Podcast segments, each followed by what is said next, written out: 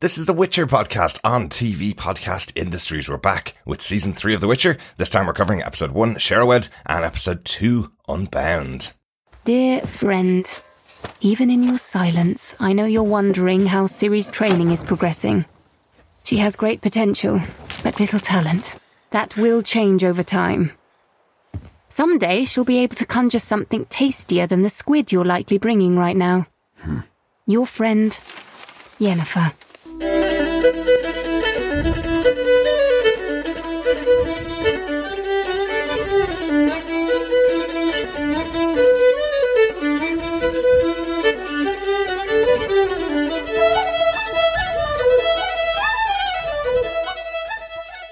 Welcome back, fellow witches. We're back with Geralt and Yen and Ciri in season three of The Witcher. This time we're covering the first two episodes of volume one, Shaerrawedd and Unbound. I'm one of your hosts, Derek. Hello there, fellow witches. I am one of your other witchering hosts, John. As is traditional for our Witcher coverage, we are, are releasing our episodes uh, late uh, for The Witcher. I don't think we've ever hit. Um, I think season one we came in late because uh, Chris was a massive fan and wanted us to cover it. Season two we came in late because it came out on Christmas Day, so we uh, did it a week afterwards. Um, and I think even the Blood Origin came out uh, during the period between Christmas and New Year's, so uh, we might have been even late with that one. So, uh, but we have covered every episode of The Witcher so far. Yes, we certainly have. And actually, I really like the references, sort of quite small, but to uh, Witcher Blood Origins um, as well. Yeah, there were some interesting ones in just, the first just episode. a I think. few little snippets. Yeah. Whether it needed Blood Origins to sort of for that, but uh, it Yeah. just suddenly immediately transported me back to uh, that really nice little mini series and offshoot of The Witcher. It was. It it got absolutely destroyed in reviews, though, John. Uh, we, I know. We did record it around the time of Christmas, where everybody was quite joyous about it. But uh, but since then, there's been a lot of people that uh, didn't like it, and they've kind of moved on from connecting it as much as they originally had said they were going to to Witcher season three. Well, I guess I'm booking the trend because I really enjoyed it. I mean, I'm not. I don't really know The Witcher uh, at all very well, and Mm, Other than it- the show, obviously. other than the show. But I mean, it is one of those things where sort of trying to get back into the names, the Uh-huh. places I always find tough with The Witcher. Yeah. Um, so Well, especially now that we're now that we're covering um, Rings of Power and we're covering Wheel of Time, all fantasy shows, all with their own uh, whole system set up and different characters, it's quite difficult to jump back into something. And this has been two years since Witcher season two as well, right? yeah, it's been a it's been a while, but I. I guess I've just never had any connection other than with the TV show. So Yeah. it just takes a little bit of a warm up. It's like uh starting a car on a cold day. Absolutely. That's uh, that recap of season one and season two that Netflix put out was uh, very important in getting my mind back into all of these characters. Definitely. Um, but what is untraditional about our coverage of The Witcher uh, is, unfortunately, Chris won't be joining us for this season of The Witcher. Uh, new baby uh, has arrived for uh, Yes. Chris and his wife. So New challenges, new yeah. uh, pressures on his time. Of Exactly, course. exactly. So, yes. he is available for our coverage that we're doing on Marvel's Secret Invasion, uh, but he's only able to do one podcast a week. So myself and John will be taking The Witcher season three, uh, but that's okay. We can still cover it pretty well, right? I think so. I think so. I hope so. Uh, this is volume one of season three, um, which was all uh, the first five episodes released in, in one day. Uh, the second volume will be released on July 27th, the final three episodes of the season. An interesting move here from Netflix, uh, something that they're doing with all of their big shows where they're spreading them out, not doing them weekly, but doing them uh, kind of in their binge model, but in two different uh, splits, effectively. But if you look at the actual dates, it's about five weeks apart from when they released the first five episodes of volume one, so they probably could have done it weekly. Yeah, definitely. But, but they're, they're trying to stick to that model of binging, right? I think so. I think so. Yeah, they they must cling on to it. I guess. Yeah. But uh, yeah. yeah. But Anyway, I'm looking forward to uh, this show. Uh-huh. Remember, fellow existing witches uh, or fellow new witches Yes. who are just joining us, uh, please pop on over to our website at tvpodcastindustries.com where you can subscribe to any good or evil podcast catcher of your choice. You can mm-hmm. also leave voicemails there for feedback as well as using our email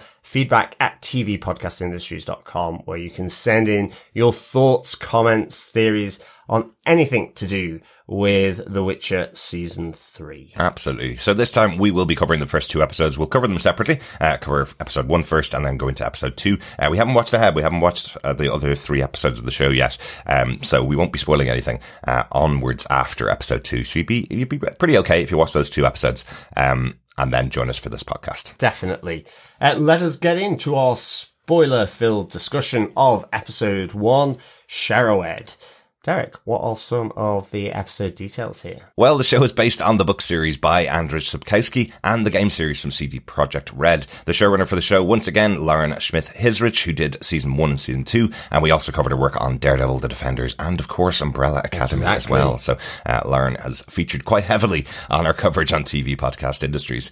This episode was directed by Stephen Surjik, who we've covered many, many times. Uh, he's he's directed episodes of the Umbrella, Umbrella Academy season one and two, and episodes of every single single Marvel Defenders show that was on Netflix and now, of course, on uh, Disney Plus. And he's also directed episodes throughout season one and two of The Witcher. Yes, good stuff. Yeah. A lot of Marvel Defenders pedigree here. Absolutely, absolutely. And Stephen Surjik, uh, interestingly, did send me a happy birthday message once, uh, which I thought was quite nice. That was very nice. Was, was. This episode was written by Mike Ostrowski. Uh, this is his third episode of The Witcher, as he wrote season one, episode seven, and season two, episode seven. But this time, his first uh, premiere episode for season three. Very good, very good. So, John, do you want to tell us what they gave us with your synopsis for The Witcher season one, episode one, Shaerrawedd? Sure. Having left Kaer Morhen, Geralt, Yennefer, and Ciri are on the run from the Fire Mage Rience while continuing Ciri's training as a Witcher and a Mage. Elsewhere on the continent, other groups have designs on Ciri.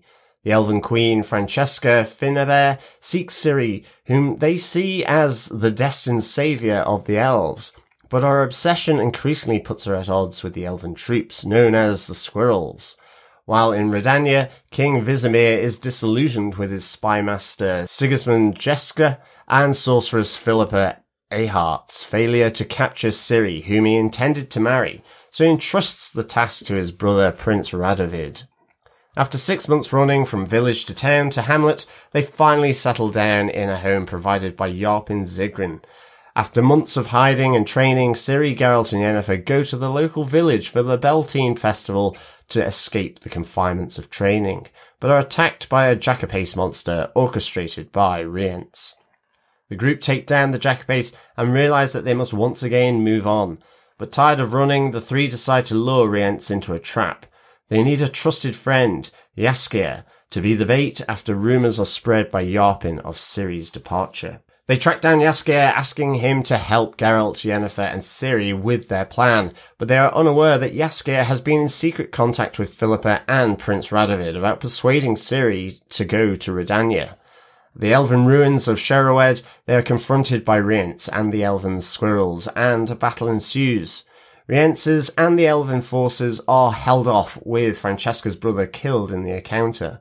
As Rience escapes his defeat via a dark portal, Yennefer feels the presence of dark magic and believes that a powerful dark mage is the mastermind behind Rience. With no other options, she suggests the last place they should seek help, Aretuza. Ooh. Return to Aretuza. Yes, certainly after she um, freed Cahir uh, mm-hmm. previously. So yes, things aren't going that well for the mages here either. Yeah. Uh, they seem to be losing the respect uh, and of the different kingdoms. Mm, yeah, yeah. Uh, all the kingdoms at war here as well. Yes. Yeah. Nilfgaard, yeah. Uh, the north. Mm-hmm. Yes, a lot of uh, battles happening around the continent. Absolutely, yeah. But the, the majority of this episode really is getting us back with Yen and Geralt and Ciri uh, on their travels and on their running around, running away, I suppose, or hiding uh, in uh, across the continent. So uh, a bit kind of travelogue of an episode. Yes, definitely. Yeah, and what we normally do with our uh, with our Witcher coverage is that we talk about our big moment, the big thing that stood out to us from the first episode of the show. Uh, as these are all released on the same day, most of our wonderful fellow Witchers have watched probably all five episodes at this stage. So so we just call out the big things from the episode that stood out to us uh, that we really enjoyed. So then, Derek, do you want to kick us off with the big moment from episode one for you? It's just a lovely touch that I thought uh, worked really well in this episode. Um, we finished season two with Yen and uh, and Geralt being kind of at odds with each other because of her decision to almost trade in Ciri for more power. Um, so we have Geralt distrustful of Yen, but knows that he needs her to help train Ciri, and Ciri is his uh, ward. He's that that's his charge and the person he cares for most. So they just have this lovely um, line throughout the opening or the, the first half of the episode almost with the letters from Yen. Uh, these uh, moments where she's calling out that she's or signing it as your dear friend Yennefer, and you can tell there's a separation between the two. But I love how it builds throughout the episode. I love that you get the the closeness starting to return between the two of them. Uh, I love that she's writing these letters and nailing them to his door so he gets them the first thing that he wakes up in the morning with the updates of Ciri's training, which isn't going very well. Um, I like the uh, the yes. line from uh, from Yen going, um, "There's a lot of promise there, but not very much talent," which seems like a big criticism of uh, of uh, Ciri. But uh, it's difficult, I'd say, to pick up um, any type of magic, right? So especially if you're trying it for the first time, and Yen's not really a teacher. She's very knowledgeable and very powerful herself, but she's not um, the person that's best experienced to uh, to train Ciri. But um, but finding it very difficult. She tries with each type of magic, which well, I like. Yeah. You know, she yeah. tries with water magic and earth magic and um, she doesn't try fire magic. Sorry, that's the one that she doesn't try because yeah. she knows that that leads to um, difficulties for everybody. Yeah, that that's it. it. And, she, and the other one being air magic air that magic, she uses. Yes. And I, yeah, I liked how Yennefer describes the fire magic to Ciri as well. You know, it is the source of that is you, and mm-hmm. it takes something from you that you never get back, as she. Yeah. Uh, will certainly remember from the end of season one. Mm-hmm. Um, so I, I liked all this and I, I loved the I loved the whole dear friend uh, letters going mm-hmm. on at the start as they're going from different houses um, and villages and so on to escape all the people pursuing yeah. uh, Ciri. Um, you know, some great initials kind of starts there of, you know, it's fourth house in as many months, mm-hmm. you know, effectively what's happening here, Geralt? Are you, because he keeps, um, you know, giving a purse of money to someone saying for your discretion. Yes. And then the next thing, you know, the rumor has spread. Mm-hmm. So all this money being paid out by, by Geralt. Yeah. Um, I like it the idea. working. It's, yeah. I, I, I, don't know whether they're indicating that the money that he's paying for the discretion is not actually keeping them um, discreet. discreet. yeah, exactly. Because they do seem to have a lot of people following them. Yeah, definitely. And I, I like the fact that with you know the relationship between her and Geralt, the the the I guess just the, the trial of having to train Ciri and it mm-hmm. not going that well. She's like, you know, more wine, less dear friend, more wine, less meat. Yes. You know, he may use, maybe it's an excuse just so that she can speak to him, yeah, knock at the yeah. door as well. And, yeah. but I just thought it was also it was just really this dear friend letter motif mm-hmm. through the episode. I thought it was just really cute. And I like at yeah. the end how you get a dear friend letter as effectively they're having to split up with Yennefer taking Ciri to Aretuza whilst yeah. Geralt must, um, go off to find, uh, Rience. Yeah. Certainly, uh, given what Yennefer believes about Absolutely. the magic being used. But and Geralt sends her dear friend letter back as well. Yes. So just to make it a little yeah. even and more I, cute. But even that moment when they arrive at Yarpen's and they're staying there and they kind of slow down in the training a bit because it's going through the, the winter period. But Yennefer kind of says maybe we need to have a little bit of a break from training and maybe we have to have a little bit of a break from the antagonism that we have between the two of us. Yeah. And that's like kind that. of manifests itself with them sharing meals yeah. and all that, which was really nice. But I like yeah. at the end where you know, Geralt does promise to think of Yennefer as they're uh, separated, yeah. and uh, but he does keep that kiss hanging though. Absolutely. Um, rather Absolutely. than a kiss, it's just like a little grunt. Yeah, um, er, yeah, I love. Uh, actually, that's a great uh, moment of the opening of the episode where we have the little battle between uh, the people that are searching for Ciri. Um, and I think throughout that, the the first I guess word you get from Geralt is uh, his standard uh, Witcher grunt. Uh, we get uh, one other one other bit of this that I, I probably will bring in is just uh, is, is Yarpen. Um, Yarpen yeah. we've seen in each of the seasons so far, usually working with uh, with Geralt.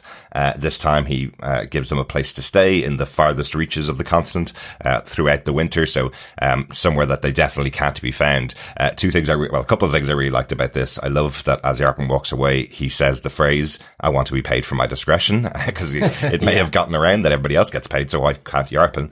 Uh, I also love that Yarpen instantly picks up that their relationship has developed again with uh, Geralt and, and Yennefer being close again. Um, says it in a way that, of course, we can't say on TV podcast industries as we are a PG podcast, but uh, but I do like uh, Yarpen's directness Yes, uh, to, to Geralt. And then finally, I thought this was a bit unfair of uh, of Ciri actually because she's the one that, that says it to him when they get tracked and they get tracked by um, her blood.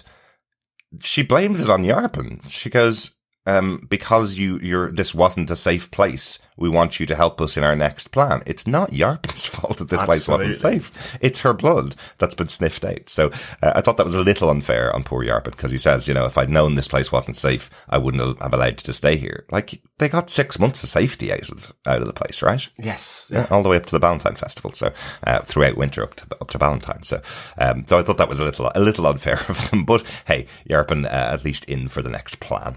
Yeah. But that was my major point. That was my major moment from the episode. The thing I loved about it was this these travels across uh, the continent from uh, Yen, Geralt, and Ciri and how much their closeness and their close bond gets together uh, throughout that trip. How about yourself, John? What was your big moment from episode one?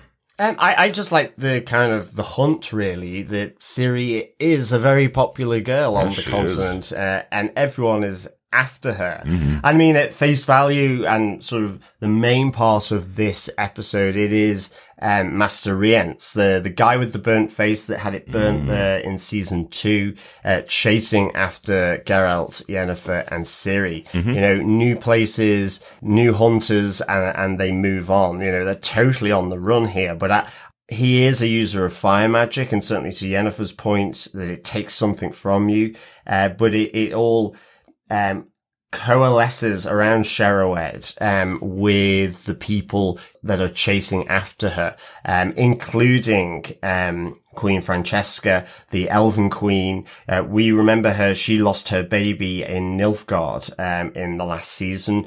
Um, they are now in camps. They're they're doing pitch battles, but for her, Ciri or Cyrilla, they are looking for Dol Baldorthoma, I think, um, and they are That's trying to. This myth that will the person who will save the elven race. And so for for queen francesca that is of utmost importance. Now it puts her a bit at odds with um, some of the other captains here uh, of of the squirrels. In particular we get introduced to Gallatin, um, the kind of leader of the squirrels where Yes. he is doing the raids looking for food and sort of and, and getting supplies. Yeah. Um, but he, he believes that she is now obsessed with this and should be focusing on trying to keep the survival of the elves.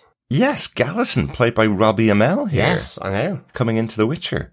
Uh, we know Robbie from uh, from a couple of shows that we've watched. He was on uh, Upload over on Yes. uh, over on Prime Video. Uh, really good over there. So really really enjoy him in that. And uh, I think cousin of um of uh, Stephen Amell who played uh, who so, played yes. Arrow. I think he's cousin. Um, but great to see him in here. It's a nice strong presence on the other side of uh, of this elven group. You have the really stoic kind of leaders of the group with Francesca and um, the leaders around her, and then you have the men of action all led by by Gallatin here. So uh, so kind of cool presence uh, to have in the show. Yeah, definitely. Uh, really enjoyed uh, th- this bit of tension in the the elven camp, which seemingly is kind of diffused by Francesca, saying, you know, we- we'll go out uh, to uh, attack for supplies and so on, but actually heads to Shaerrawedd as well because with the whole attack by Rience with the Jackapace um, at the Beltane Festival, uh, as they're staying with uh, Yarpen, it's they put out rumors and a plan then to say that she is traveling alone. She's been separated.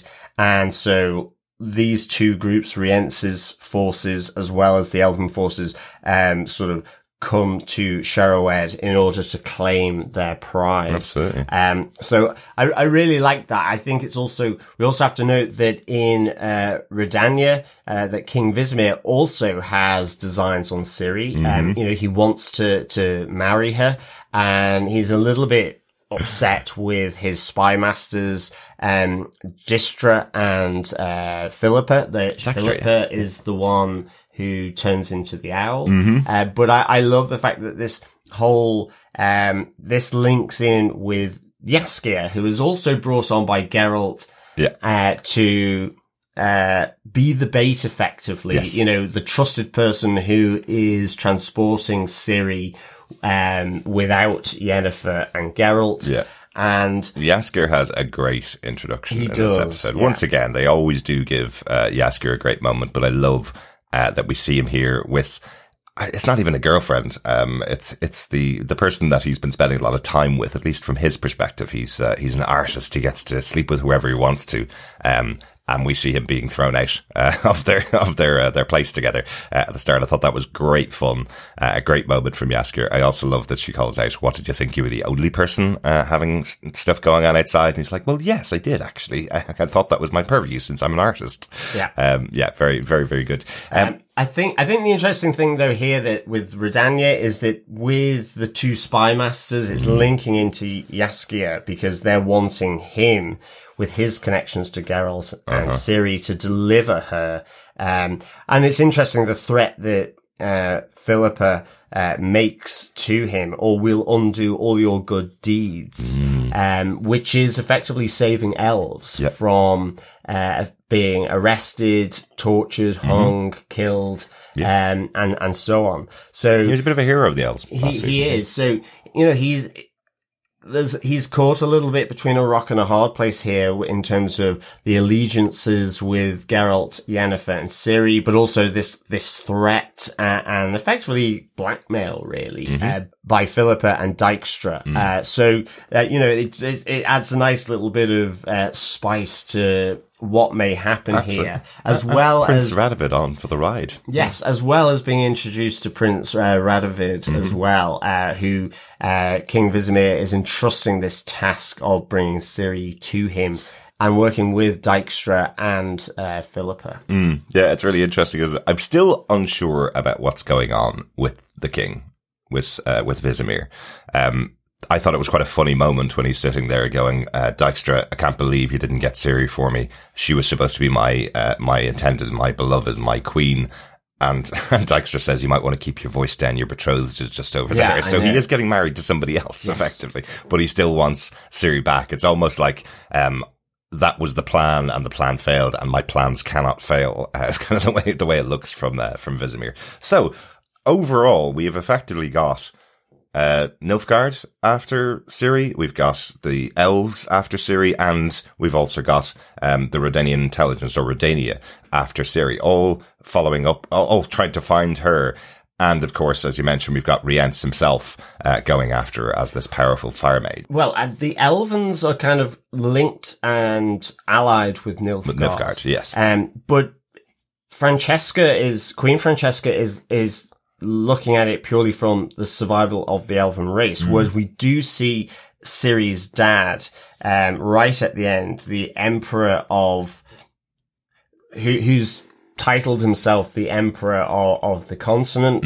Uh, he is also looking for Ciri as well. Yes. So you know, there's these four elements here, all searching for for Ciri. And at Shaerrawedd, uh, we get that pitched battle uh, between the different forces. I do really like the the exposition around Shaerrawedd, um, you know, as to the history of it, uh, where Geralt says Elrian was a warrior elf, um, and she thought she could defeat the humans, and Geralt just says she was wrong. um, to which Yennefer says, "Well, Geralt's abridged version, you know, is that she she went through the same thing, um, you know, added more sort of flourishes to this story, and in the end, um, Geralt says, yes, she rallied rallied the elves at Shaerrawedd, fought and died for her, and in doing so, condemned her species to annihilation. So." The same outcome from Geralt's bridged, abridged version. Yeah. So I, I kind of really thought that was kind of a nice way of a potted history. Yeah. Um, just with Geralt's, you know, ye of uh, few words, Exactly. really. Exactly. Um, I And thought that was nice. Absolutely, and that's some of the story that we saw in Blood Origins, Yes. wasn't it? We saw the kind of kick off of that war between the elves themselves before the humans arrived, and then the show finished with humans arriving Yeah, at the continent. definitely. So, uh, so this is kind of the follow up to that story that we kind of knew that from the first two seasons of The Witcher that that uh, the elves wouldn't be able to eradicate humans from the continent because they're all still Yes. there, right? But uh, where we're seeing the elves now is that they're very diminished. They're now being attacked uh, in the streets. They're now being arrested. We see just little touches in here. The Beastmaster, who has the Jackapace, he has an elf at his side who he's calling a hybrid elf. Effectively, he's treating him uh, really badly. Yeah. Uh, he's making him feed the uh, feed the Jackapace, who are smelling his blood and attacking Yeah. through the doors at the elf. Um, so there there are lots of elves who are being treated really badly on the continent. So this callback at Shaerrawedd to the fact they were the ruling class, uh, the ruling species, Yeah. uh, many many uh, centuries ago. Until really the interesting one. convergence and the arrival Yeah. of humans. Yeah, absolutely. So, And I, I also like that element that Ciri brings into it when she hears the whole story of what's going on. She thinks about it. They stay there overnight, and she comes back to uh, to that place in Shaerrawedd, and she makes her decision about what kind of leader she would be if she is destined to be a leader. If all of the prophecies are true, if the reason why all these people are trying to find her is because she will become a leader, her choice would be to bring humans and elves together and live in peace on the continent Well- together well, rather than taking a side with the elves and eradicating humans or taking a side with the humans Yeah. to eradicate well, well, elves. well, that's it. It's like I think that that is one of the important things coming out of the Shaerrawedd is Mm-hmm. you know serious sense of justice and con- her conscience around Yeah. it. She goes, you know, I am both. I understand both elven and human. Mm-hmm. I can offer more to people. Um, I can break that cycle of hate. Um, and I, I like the fact again, Geralt in a few words says, you know, I don't doubt your intentions a- a- and your will here, but he just doubts the world that it will be able to follow i- i- in, that vision. Yeah. Um, really good. And then the other side that comes from this is with the de- defeat of Rience's forces, he escapes through a portal. And he is followed by Geralt, who's trying to, to kill him. In the end, he needs to get back to the battle because the elves have arrived. yeah. Uh, Yennefer is keeping the portal open, so he breaks the wrists and hands of uh, Rience. hmm But in in trying to keep that portal open to allow Geralt to come back through, um, she senses that Rience's magic has a, an insanity surrounding it. She says, and that this portal, um, the, the the magic being used, she could sense that there was a dark, powerful mage uh, behind it that is potentially the master of Rience. He's puppet, he or she is puppeting, um, Rience, uh, in, uh, you know, their particular designs on, on Ciri. Mm-hmm. So I kind of like this new higher level threat being introduced because I mean, Rience is a really good character Yes, anyway. Yeah. I, I like his, his threat, but now there, there's this other level that actually there is a, a mage here Uh-huh. uh, behind the scenes. And certainly given that at, by the end, uh, Ciri and Yennefer are taking, uh, the choice to go to Aretuza that is unlikely to welcome, uh, both of them anytime soon. Yeah, yeah. And we also see the lead mage at the end for a very brief moment. Just uh, his hands. Hooded, unhooded, of course, Yes. uh, looking a little bit like he's coming out of the Traitors TV show. Um, but, uh, but he mends the hands of Rience. Yes. And I love just the touch. Of course, the first thing that Rience would do was click his fingers to make Yeah. sure he has the firepower still uh, available to him. Yeah. And I think the other thing here is, you know, Jaskier does accept Philippa's offer here, um, with that threat, um, that, you know, that it, it's almost like a, a, a devotion to Ciri, you know, her, you know, what's best for Ciri? It will land her somewhere safe in Redania. Yeah. Um, you know, and it, but it is with the condition that they must get rid of Rience, Yes. um, uh, so that they will also gain his, but also Geralt's and Ciri's trust around this deal. So, Yeah. um, you know, that's a, an interesting little deal that's going on, but unknown to Geralt and Yennefer as well. Yes, it is, and it's a, an interesting deal because uh, Jaskier seems to have believed what Prince Radovid said to him as well, and Radovid wasn't massively convincing to me. Anyway, he was saying, "My brother's not that bad. given that he's the king. Yes. It was almost like he is really bad, but it'll be okay. We'll keep her safe. Like, I don't know. I'm, I'm not too sure whether, uh, Jaskier does have, well, no, I think Jaskier does believe he has the best intentions of Ciri at heart, but only because if she's in one place, then she can be alive. But I don't, I don't think he realizes that he's putting her in danger, bringing her to, uh, to, um, Redania. Well, I think the interesting thing with the Redania aspect is what is the bigger game here? Um, because as, as Pip or, or Philippa says to, uh, Redovid, um, you're good at this game. Yes. Um, you know, she wants to, uh, bring him in to work with her and Dijkstra. Yeah. Yeah, she's using the stick and he's using the carrot, I think is Yes. the, the old phrase for that. Uh, good stuff. Anything else about that point, John, or anything else about the episode you want to talk about? No, that's uh, it for me for my big moment. I guess it's several big moments, but it, it's just the the notion that there, there is four different groups uh, on the hunt for Ciri. Absolutely. So uh, you know she she is in danger and has threats from all sides here. Yeah. Um, just the only note I have is Gallatin uh, just says at the end after they've lost the battle, you know, again, the tension and arguments have spilled out with Francesca that he's had enough of, uh, all the men that he's lost in this pursuit, this, this seemingly obsessive pursuit by Francesca. Yeah. And she's also mourning the death of her brother, but he's like, I've lost enough men and I've mourned them and is off to get help from an old friend, he says. So it'll be interesting to see who that is. Absolutely. Uh, and we also saw Dara in with his group. Uh, Dara, who was Yes. uh, the elf who'd worked with Ciri to get to, um, on her escape originally in the first season. So, and Dara was also being used to to find Ciri uh, throughout season two. But now he, here he is with uh, with Gallatin uh, as one of his uh, one of his men. Um, Ciri's realization that he's there as well, making sure that he's uh, that he isn't killed. Um, while while in the battle, so she does have some connection with Dara as well. But uh, but good to see him back there. Yeah. Although Dara just says all she brings is death. Yes, exactly. So, you know, He hasn't had the, the greatest of uh, of experiences No. since they first met he either. does get shot with an arrow here does. as well. He So, does.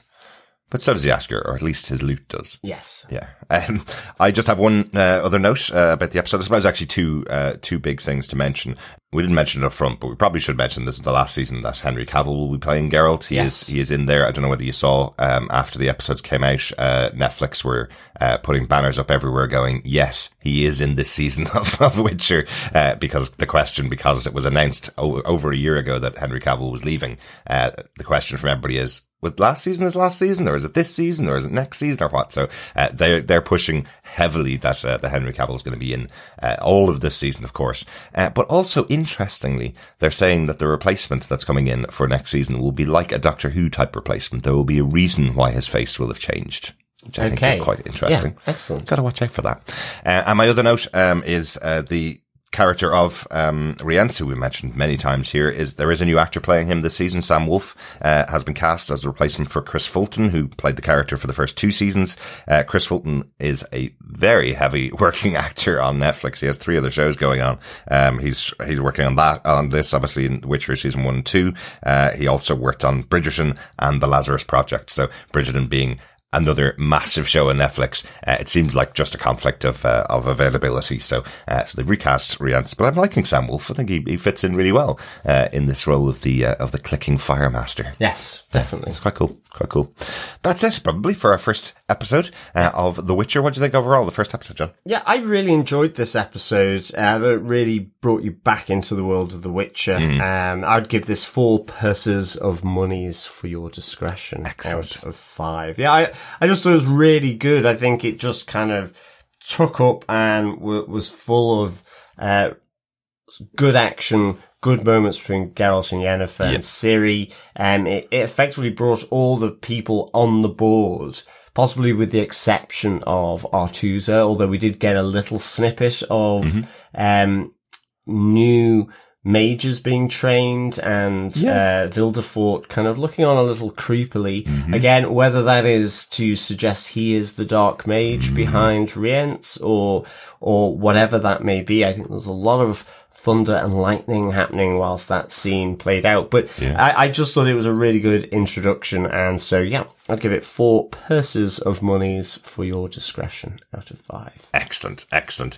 Uh, we do have some feedback in from some of our wonderful fellow wishers. Remember, you can email us to feedback at tvpodcastindustries.com with your thoughts or pop on over to our Facebook group at facebook.com slash groups slash TV podcast industries. I've already put up a spoiler post for each of the, uh, each of the five episodes in volume one of The Witcher season three. So pop in there and leave your thoughts on each of the episodes. But first up, we have an email from Coffee and Vodka who says, greetings, fellow post-it notes defenders.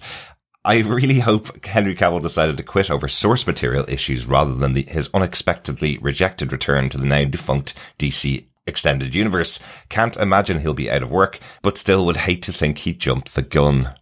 As in James Gunn. Uh, nice Ah, little coffee very good. Like it. It seems strange to think of anyone else filling the role of Geralt, but so long as they have wri- writers able to churn out lines like, What do you want from me? I have ears and good taste, so nothing. I think I'll stick around. A great moment there from Yarpen. Yes. Yeah, really good. Um, Coffee Vodka continues. The series picked up naturally with our heroes being actively chased by most everyone else in the world and Geralt and Yennefer with fences to mend. We got our monster of the week, battles, dry humor, and the world's worst bard. It's nice to see Ciri become more one of the team rather than just a MacGuffin maiden needing protect- protection. The letters between Yennefer and Geralt are a great touch, threading the episode nicely. And Absolutely, yeah. and uh, Yarpen made it extra entertaining. He's just awesome. Finally, I can't wait for Rience to get his comeuppance. A good start to what looks like might shape up to be the best season thus far. 4.5 twisted hand candles, series smelling maze monsters, and sharp Yarpen barbs out of 5. Peace and take care, coffee and vodka. Great stuff. Thanks, Coffee and Vodka. Um, yeah, Yarpen is really great. He, great. He's great in, in this episode. Uh, very entertaining. Um, yeah, I think we would all like to see Rience get his comeuppance. Um, and, uh, yeah, I mean, the, I, I must say, it, it is the thing you, the dry humor, uh, of the show I find really, really good. I, and I love, uh, Henry Cavill's just few words. Um, it is really good. It, it's, it just really nails the character. Without a doubt, without a doubt, yeah, great to great to have them all back, and a, and a great start um, to this se- this third season of the show. I think it uh, set it up really well. Yeah, definitely. Uh, thanks so much, Coffee and Vodka. We also got a Facebook message from Dr. Bob Phillips who says, we got grunts, hunts, and fire mage stunts, along with the splintering of the terrific trio we took a season to bring together. The Jackapace really needed to have Proud Mary playing as its entrance music, and I did regret the portrait burning not having the brazier to the left, so he could swipe those images into the flames. I was more concerned on the brazier that the fact it was indoors. I mean, I could just imagine that the whole uh, royal room would be filling with smoke. Absolutely. Um, and uh, yes, obviously it doesn't bode well in emperor dressed in black burning art. yeah, yeah, that's not a not a good sign. Not a good sign. And yes, uh, big wheel keep on turning, jackapace keep on burning. Um, yeah, good- that would be kind of cool. uh, and that was a good little there. battle in the maze as well at the Beltane Festival. It was the only thing that was in my head uh, when that when that came up. I was like, yeah, okay, experience the Valentine Valentine Festival, enjoy it. I think it's both Ciri and Yennefer's birthday, isn't it? That's uh, that's what they what we learn here. Yes. They're both born on Valentine, uh, which I thought was interesting. But go and enjoy it. Go spend some time, dance with the group of villagers. Don't go into the maze, get lost on your own, Well, and try and get the two people trying to protect you for the last what four or five months unable to find you in the maze. That was not a good plan, Ciri. No. Although Yennefer was immediately looking for the ale tent. Of, course she was. As well. And I, I like the whole Beltane um, aspect, you know, that, that, um, that May festival Hmm. from, um, well, I guess from Gaelic, uh, and, uh, Celtic culture, yeah. Celtic culture. Yeah, Valentine Festival. I think it's uh, Mean and Beltana is uh, is May in Ireland. Uh, we we added on about twenty five extra letters to uh, the three the three letter uh, month of May. So uh, yeah, that's that's quite cool. Um, And also it features right at the opening of Wheel of Time as well. The, the village there Mm-hmm. uh, is also, uh, deep in the middle of a Beltane of the festival. Festival, yes, and interestingly, the uh, the main feature of it seems to be uh, everybody has to jump over the fire in the middle of uh, in the middle of the of the uh, celebration. Is that the, that's what everybody has to try and do is jump over the fire. Don't try and jump over a fire at home, especially not the tale that's told about the uh, the uh, knight who tried to jump over it in a full suit of armor. Um, those things are heavy. Yes. Don't do that. Good stuff. I think that's it for that first episode of The Witcher season three. Uh, we're going to take a break and we'll be back with our discussion about episode two, Unbound. Geralt, my friend, a time of contempt is approaching. Deep and utter contempt. My proposition is a simple solution. Someone has to die so someone else can live. I will not pay for what I love by having contempt for myself.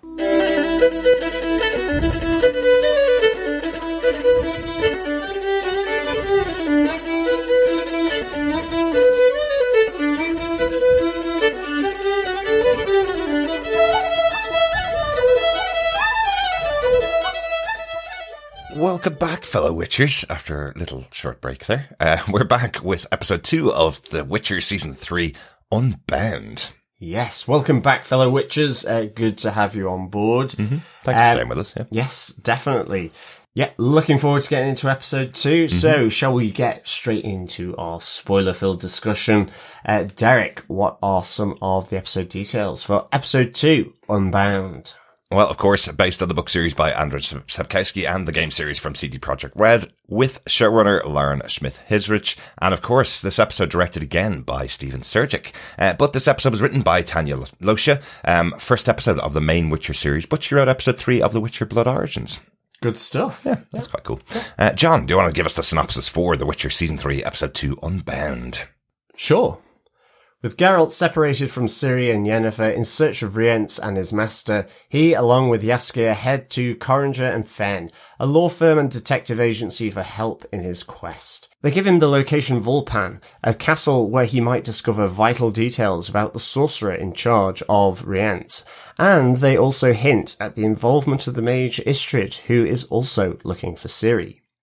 Jaskier continues to gather information about Rience. In his desire to help Ciri, he shares Geralt's encounters with the wrong people, Dijkstra and Philippa, who are, in turn are trying to persuade Jaskier to hand over Ciri to them. Their plan involves Prince Radovid, Vizimir's charming brother.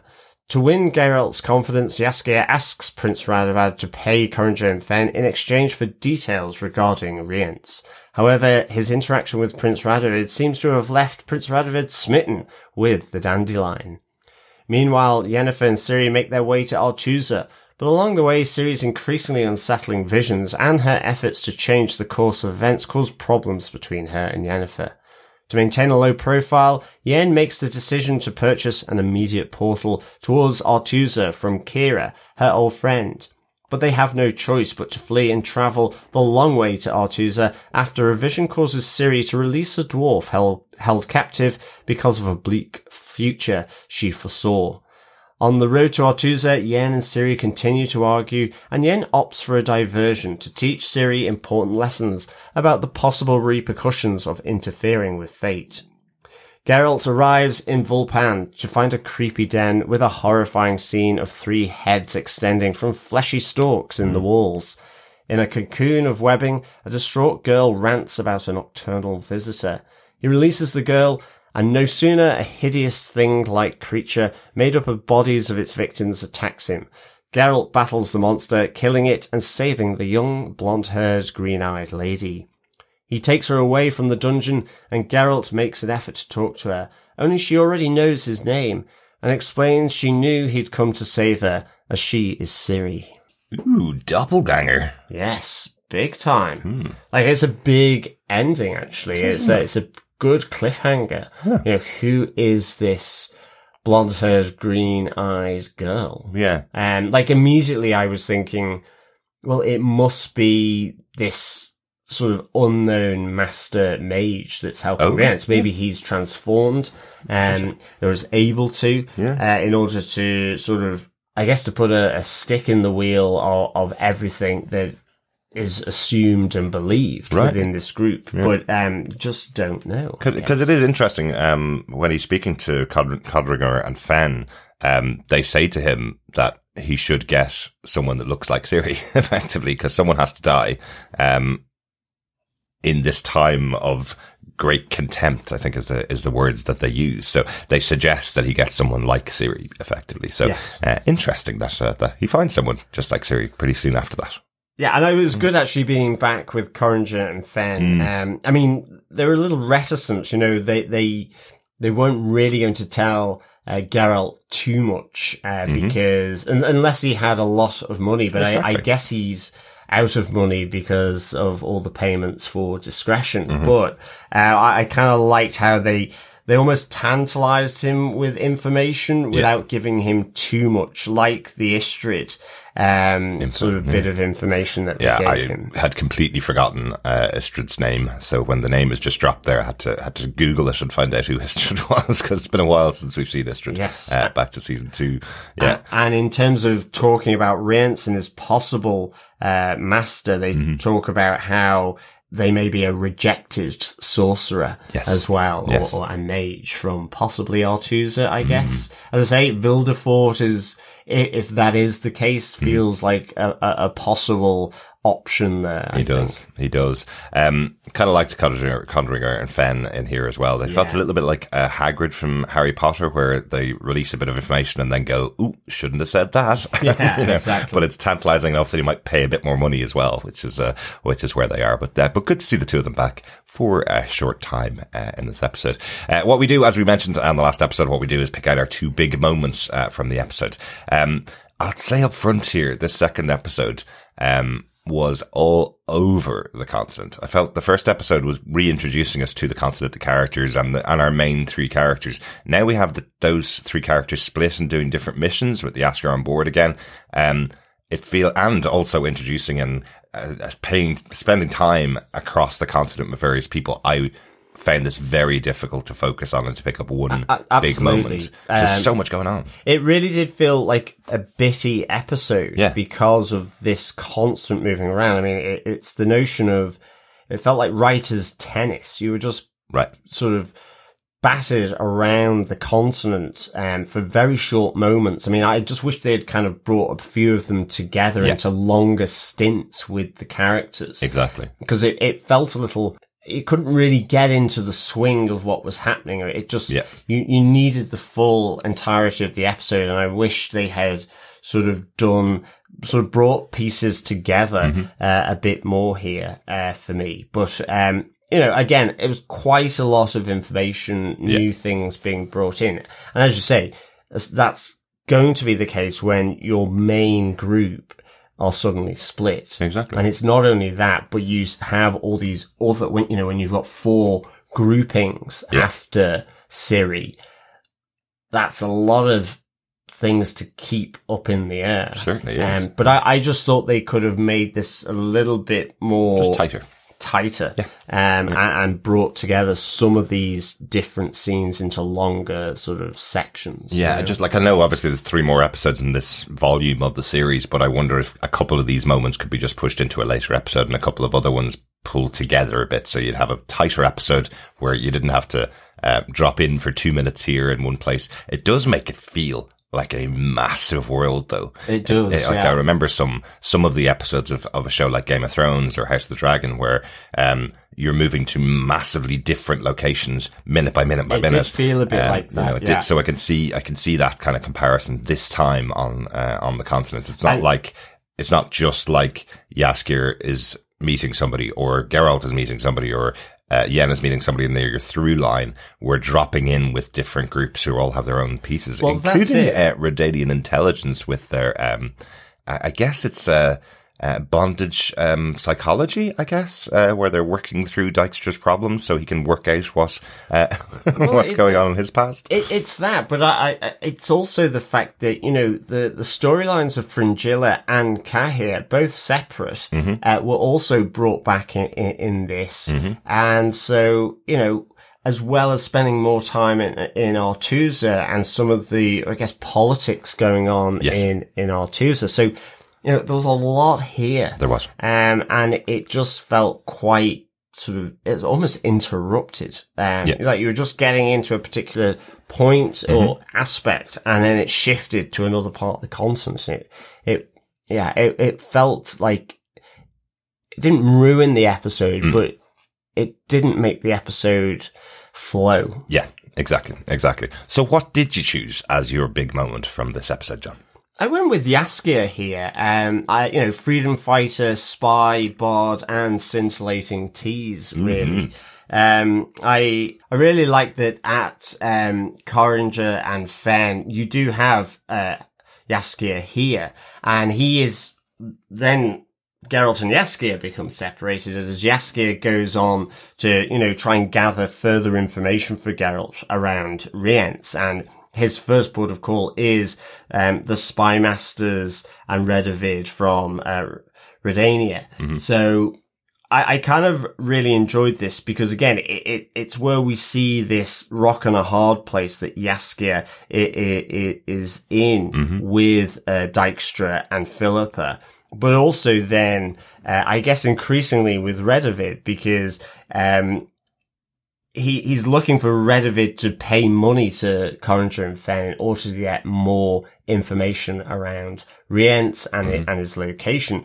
But in return, Radovid wants to, uh, wants for Jaskier, this, this dan- the dandelion to be a part of his court. Yeah. Um, and in the end, he does, uh, relent and plays his lute and, and songs. And it seems as though that bewitches, uh, Radovid here. Yeah, it seems like Radovid moves from wanting to be part of his court to courting him. Yes, definitely. There you go. um, and I, I think the other side of it here is that, you know, we heard in the last episode that, uh, Philippa thinks that, uh, Radovid is, is actually really good at this game and we see him, uh, at a, a banquet where Vizimir is telling tales, um, that he's also telling porkies to, uh, Dijkstra as well, uh, because he has met with Nilf, Nilfgaard um, at a secret meeting uh, the previous night, uh, which uh, Radovid tells uh, Dijkstra here. Um, again, throwing in a bit of uncertainty for Dijkstra uh, as him and, and Philippa are, are trying to, you know, sort of improve Vizimir's standing by getting Ciri. Ultimately, you know, this is a political power play for this kingdom. And so Jaskier is all caught up in this, still with, you know, the threat of his, um, Elven Railroad effectively being exposed and dismantled if he doesn't help them.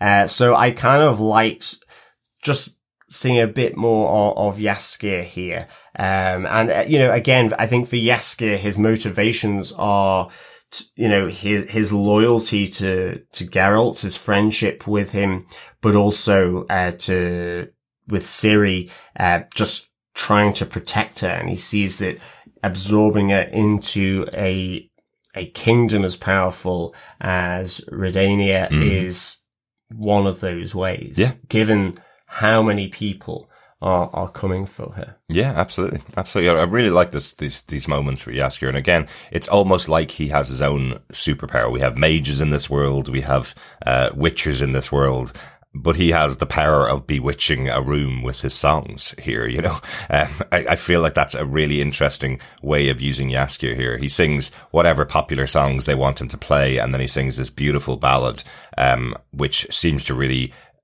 bare his heart in front of the audience and and uh, makes the prince fall in love with him. It seems so. Um, so that's quite cool that that, that they're that they have Jaskier having his own moments here. Um, he does have his motivation of keeping himself alive, of course, uh, and he has got a lot of pressures in in uh, dealing with everybody around him. But I like that he's using his special abilities, uh, for want of a better word, uh, to uh, navigate uh, all the paths around him and get Radovid on his side.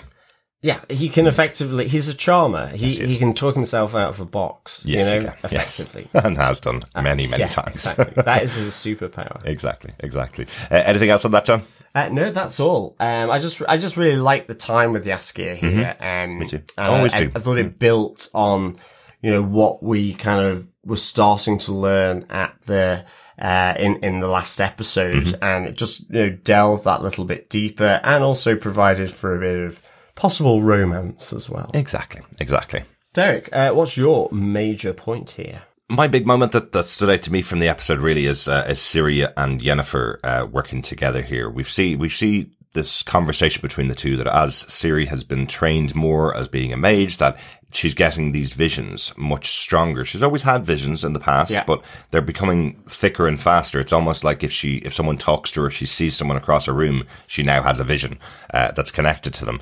Um, but I like how Yennefer's trying to guide her through this. I think the first um, vision that she sees is of a, a Kingsman who passes her by and she sees his death and tries to save him. She wants to go back and save him. And Yennefer's kind of going, but you know, you never know. If you save that guy, maybe the knock on effect will be much worse uh, for the continent. It's, it's a king's rider, Yeah. uh, or messenger. Um, there. and interestingly, he pops up in Vizimir's court as he's telling the tales. Mm-hmm. And Ciri's vision is that he gets an arrow in the throat, Yeah. and he just, with Vizimir sort of pontificating around his tales, but Mm-hmm. he also fires a crossbow in his banquet hall, Yeah. which just, Just misses misses, guy, yeah. uh, this this messenger. Yeah, yeah, I really like that too. Um, but we also see this gets them into some major trouble later. You know, there's there's a moment they're, they're traveling all across the continent, as we said in the first episode. It's probably uh, six, eight months, maybe a year that they've been traveling across the continent, and Yen makes this massive decision that they're going to go back to Aretuza, the place that she doesn't feel she could be safe, but it, Yeah. for the purpose of sa- of saving Ciri and get, getting more guidance for they're going to go there. And Yen decides that they're going to use magic to get there. They're going to get a por- portal from her old friend Kira. Um, they go to Kira's town, all sorted, all ready to go. And then a hunter comes in carrying a chained child, um, beside him. And Ciri gets a vision that this child is going to be brutalized and is going to be beaten and frees him, getting Yen and Ciri into more trouble effectively. So Yen decides to show Ciri the real consequences of what happens when you interfere not knowing how this will impact the world. Um, I thought this was great. I really did. I love the idea of Yen uh, trusting Ciri with her real past, with her true uh, origin story effectively and what that led to, how it led her to um, get power, how it led her to be hungry for um, the world, and how it led her to free Cahir, who had been a thorn in their side um, for so long. And that led to all the kingdoms of the north going up against each other. You know, the fact that there was two people from uh, one kingdom in the north who were hung for going to another kingdom in the north. And Yen's blaming herself for that. She's saying if she hadn't freed Cahir, maybe it would be a much more peaceful continent. Yeah, well, she says, you know, I set a person free and set the North against the Brotherhood Hmm. of Mages at Aretuza. And, and we do see, uh, you know, Vilgefortz and, uh, Tissaia, the, talking about how, you know, their influence seems to be waning, uh, with that, um, with the fact that one of their own set free Cahir, Yeah. who, is on the side of Nilfgaard and so on. And, and we see Cahir here. Yes, we do. Um, with, uh, Gallatin, who this is his old friend. Mm-hmm. Uh, but he seemingly has been demoted, uh, because he wasn't able to get, uh, Ciri, uh, to, uh, his master, Yeah. Mm-hmm. who is the emperor that we are seeing. Um, I think also he is known as the White Flame. So I think the White Flame is him. Yes. But I might be wrong because Yes, he's wearing think it is. black. Yeah. And so it seems a strange title. Maybe the Dark Flame or something. but anyway, you, do you know what I mean? So the, there is this, um, there's this relationship of the Nilfgaards uh, giving refuge to elves in the Mm-hmm. past, and this is where their alliance is forged. Yeah. They are effectively, um, you know, in opposition uh, and are warring with the North, Yeah. who are looking to wipe out Elvens. Yeah, because if they, they feel if they take over the north with the support of Nilfgaard, then elves can be free. Yes. Uh, but interestingly, Cahir is making a challenge for leadership of the group of dwar- dwarves. He's saying effectively that he's going to take out Francesca and become the leader. Yes. So, uh, so that's interesting. And of course, Gallatin does have uh, his challenge to uh, to um, Francesca, uh, particularly after as we saw in episode one, she said she was willing to fight by his side, but actually it was just a, another way of using them to get Ciri rather than actually fighting by their side. So, um, no love lost at the moment between Francesca and Gallatin. No, absolutely. And in terms of when Cahir is saying, uh, about, you know, he lost the girl of Cintra, Mm-hmm. Uh, I wonder if Gallatin sort of that, you know, links to the elven legend of the savior of the elves Mm. Yeah. that is Ciri or is Cirilla, Mm-hmm. um, which she has quite a number of names, of which Cirilla I do keep thinking of Cilla Black. I so know. I'm always wanting to do it in a Liverpudlian accent. it's Cirilla here. I like it. I like it. Uh, I suppose Siri also gives uh, gives uh, a reason for Apple fans to uh, to like Siri too. Yes, exactly. Good stuff. Uh, that that's my major point. I just like those moments between uh, Yennefer and uh, and Ciri uh, throughout the episode and the lesson that Yennefer is teaching. You know, how bad can it really go if you interfere and save one person's life? Well, I'll tell you how bad it yeah, actually well, did that's go it. The when law, I tried to. The law of unintended consequences. Exactly. Yes. But so much other stuff went on in the episode. You mentioned the Emperor. We saw him in this episode. We saw Ciri's father um, getting his weapon um, tuned up, uh, I guess, uh, getting it, getting us uh, ready to go for his next battle. Uh, we had some moments with him here where he's talking about his experience in the past, where he's talking about the fact that he wants to lead the entire continent and become the Emperor of the continent. So uh, got to spend a bit of time with him here. But uh, but so much going on and so much, just little moments of each of them. Well, that's it. And also with the Emperor, um, I think his name is Emhyr as well. Mm-hmm. Yeah, so again, another person with multiple names, but he doesn't have use for, for mages. And that, Mm-hmm. that links into Fringilla, who was captured in season two there. And we see her effectively very drunk in the bowels of his, uh, fortress. Yes. Uh, effectively testing every drink to see whether it's poisoned. You know, it sounds like a perfect which job. Is really funny. doesn't it? It sounds like one of those that. jobs that if you're if you were asked to uh, to drink uh, wine all day, um, yeah, it'd be grand. But even when we're introduced to her, she's going, "I cannot drink any more wine. No, it's not poisoned. Stop sending wine down to me." But we do see around the room that there are bodies of testers who have been killed, so there is a reason for them to be concerned that the wine of the of the prince will be uh, will be poisoned. Exactly. Uh, and king would be indeed, that's so. how she escapes is from one of the other drinkers Uh-huh. getting poisoned and she swaps herself into the body bag that's then tossed with all the other dead drinkers Mm-hmm. uh, and wine testers uh, and so she's able to escape and you know she is a powerful mage Yes, in and of is. her right but i just love how you know her mightiness has fallen Yeah. by being effectively so drunk and Mm-hmm. repeatedly hung over by being a wine taster uh, to check for poison. How much wine is he drinking as well? Because uh, they, they have a lot But of I wine I think it's for the court as well. It's not Well, maybe that's true. just for uh, Emhyr, but It's uh, just in case he gets one glass of uh, or one one cup of uh, of the poisoned wine. Uh, but very good, excellent stuff, and nice to see Fringilla back. Uh, anything else about the episode? I know loads went on, but anything else about the episode you wanted to call out, John? Well, I, I think you know Geralt uh, heading to Vulpan. Yeah, Um, How do we not talk about Geralt? well, I know exactly. It's just you know, I, I in a sense maybe this is a third big moment because um, I just love uh, the creepiness of the den. I just immediately went to John Carpenter's The Thing. You know, you have the three heads coming out the wall, Yeah. and then this beast made up of their torsos. That as he kills each one, the head kind of shrivels up and dies cool, on the vine. Yeah. Uh, it's a really visual sort of monster here, Mm-hmm. which was very good. But also in this kind of cocoon is this, um, this, this girl, uh, this, this other lady, Mm-hmm. um, with blonde hair, striking eyes.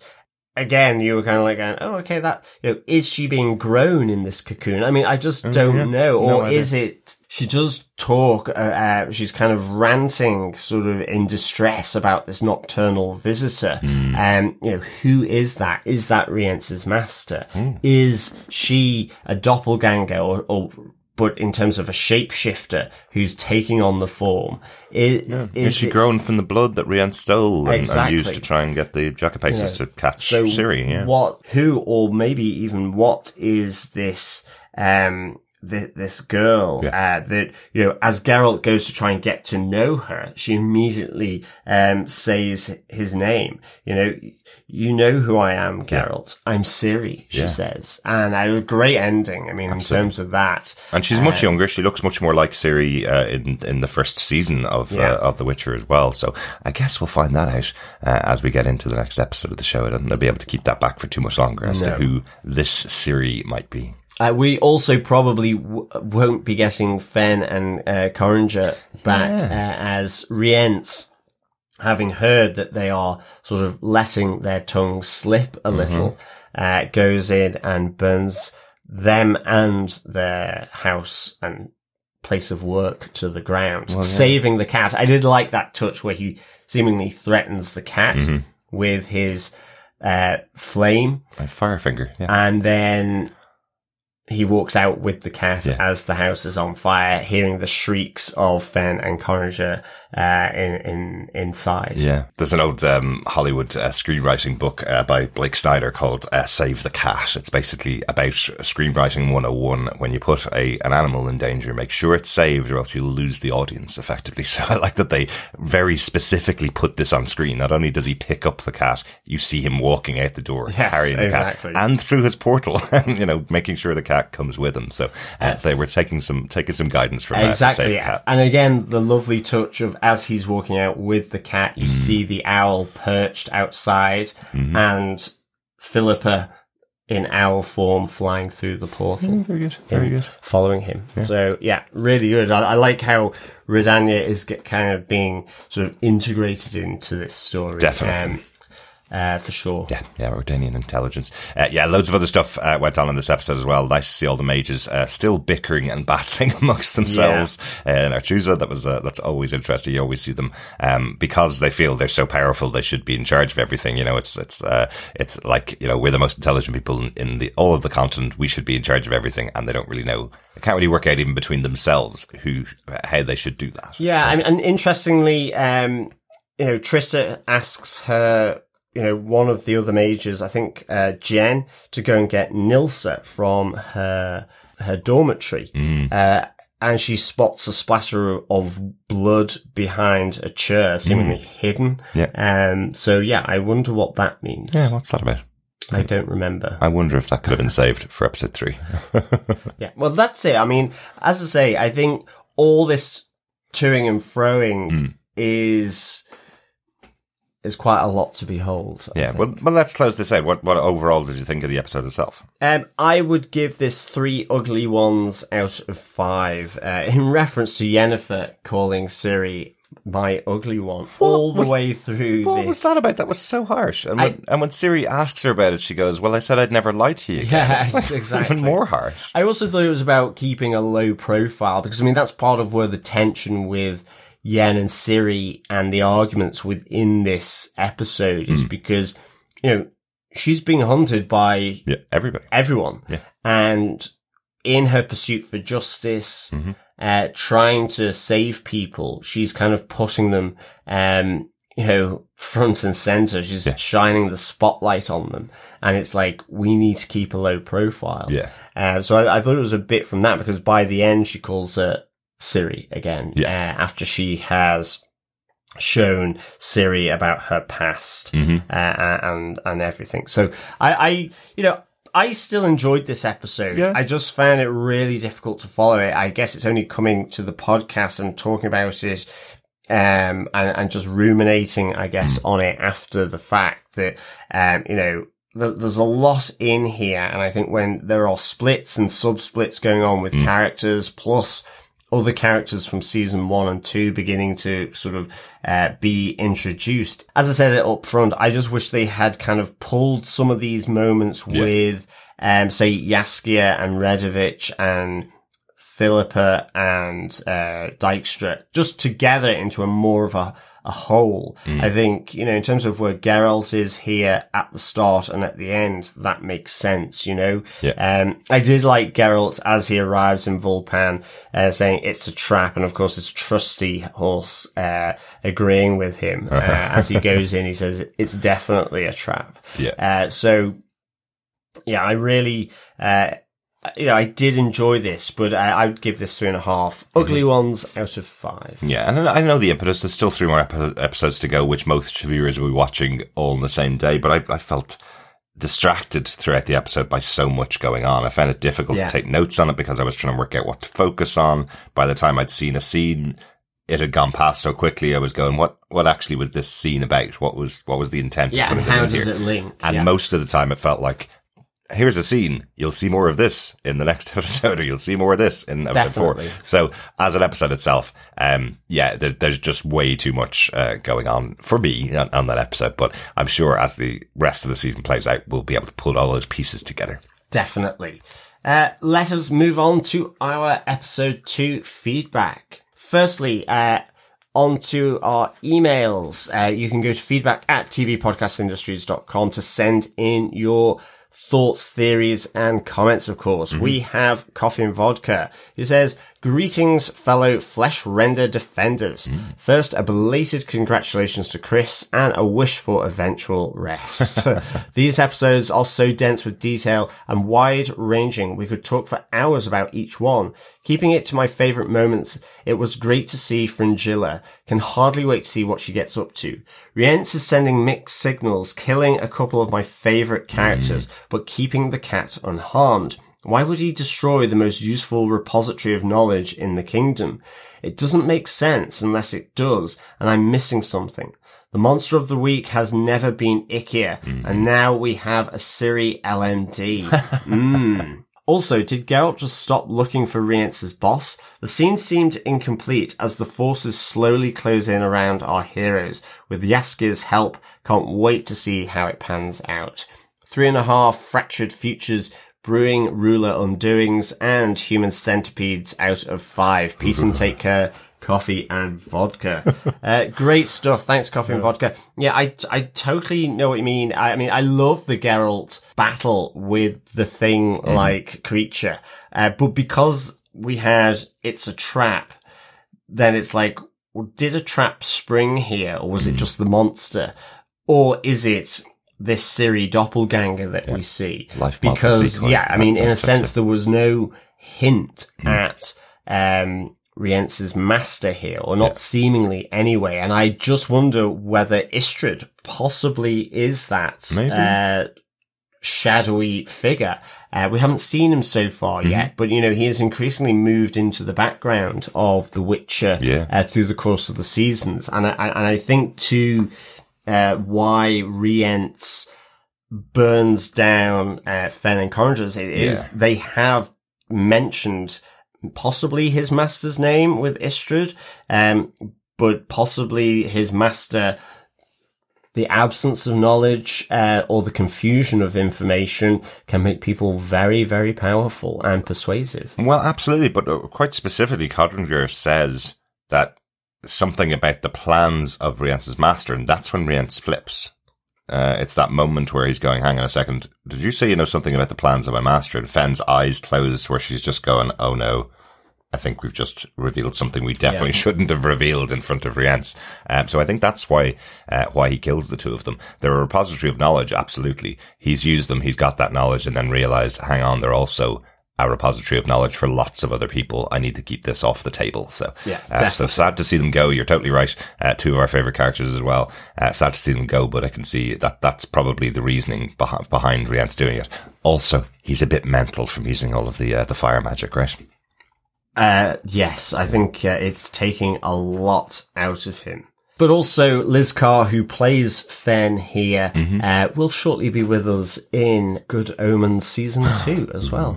yes, that will be uh, starting to cover from the end of July. Yeah, yeah, 28th of July. Um, looking forward to that. Yeah, it'd be, it'd be nice to see, uh, see Liz Carr back uh, in another role. Uh, so maybe actually the reason why she's written out of The Witcher was to go over to Good Omens. Maybe, maybe so. Looking forward to going that. Thanks so much, Coffee and Vodka. We also got a message over on Facebook from Dr. Bob Phillips who says, well, I didn't expect that to be a mother-daughter argument with the I'm not angry, I'm disappointed. A lecture on utilitarianism and a deconstruction of the beauty myth all in a stroll in the woods. Very pleased the librarians got to come back, even if it was for a bit of light catnapping and arson. Plus, big up the lesbian representation in this episode, and has our annoying bard finally found true love? Thanks, Dr. Bob. Yeah, it was kind of kind of cool to see that, isn't it? Yeah, um, you know, Jaskier is well known as a bisexual character. He's he mentions many many times of the the amount of conquests he had. So uh, maybe he's going to settle down with the prince. Possibly. Someday his prince has come. Maybe so. Or is this just more his silver tongue at work? Uh, maybe, maybe. Possibly later on Radovid. Potentially. But yeah, I like that moment with the Ironmonger and the Emperor where she's kind of realizes that he's a little off kilter and kind of says, you know, Yeah. my wife likes my head attached to my shoulders. Please don't send me home without it. Um, thought that was, that was really good. And, and again, just dropped in there, uh, the way The Witcher does. Uh, so nice to see that in there. yeah, and she was talking up everything he said, you know, and raising the, the glass. Oh yes, you are the savior of the continent. Yes, exactly. please leave my shop as soon as possible. Good stuff. Thanks so much, Coffee and Vodka and Dr. Bob. Uh, please keep sending your feedback into us. Email us to feedback at tvpodcastindustries.com or pop on over to our Facebook group at facebook.com slash groups slash TV podcast industries. Yes, thanks so much, Dr. Bob, for the feedback and uh, also coffee and vodka. I think that's everything uh, for us for the first two episodes of The Witcher. We will, of course, be back with episodes three and episode four of The Witcher. Um, hopefully a little bit sooner than we, we did with these first two. Yeah. Um, but yes, in the meantime, you can head on over to tvpodcastindustries.com where you can uh, subscribe and support us uh, by sharing the podcast because, of course, sharing the podcast is sharing, the, love. Yes, we Uh, are covering another major show at the moment. We're covering Marvel's Secret Invasion, starring my favorite comic book character, Nick Fury. Uh, three episodes into that show, three more to go. Uh, so really looking forward to continuing that. You can subscribe to the podcast and get uh, that coverage over there. John mentioned earlier on, we're coming up to uh, Good Omens season two, five years since uh, the David Tennant, Michael Sheen starring show uh, written by uh, Neil Gaiman. A nice comedy apocalyptic story of angels and demons. And the second season coming out uh, later this month. So looking forward to that as well. Yes, uh, you can also then support us uh, for a monthly amount over at patreon.com forward slash TV podcast industries, as well as for a one-off payment at buymeacoffee.com forward slash TVPI. Uh, but we will be back soon with The Witcher ep- season three, episode three reunion and episode four, The Invitation. Yeah, looking forward to more of The Witcher uh, later on on the podcast. Thanks so much for joining us. We'll talk to you again next time. Yes, thank you, fellow witchers, for joining us. Until next time, remember, keep watching, keep listening, and keep witching. Bye.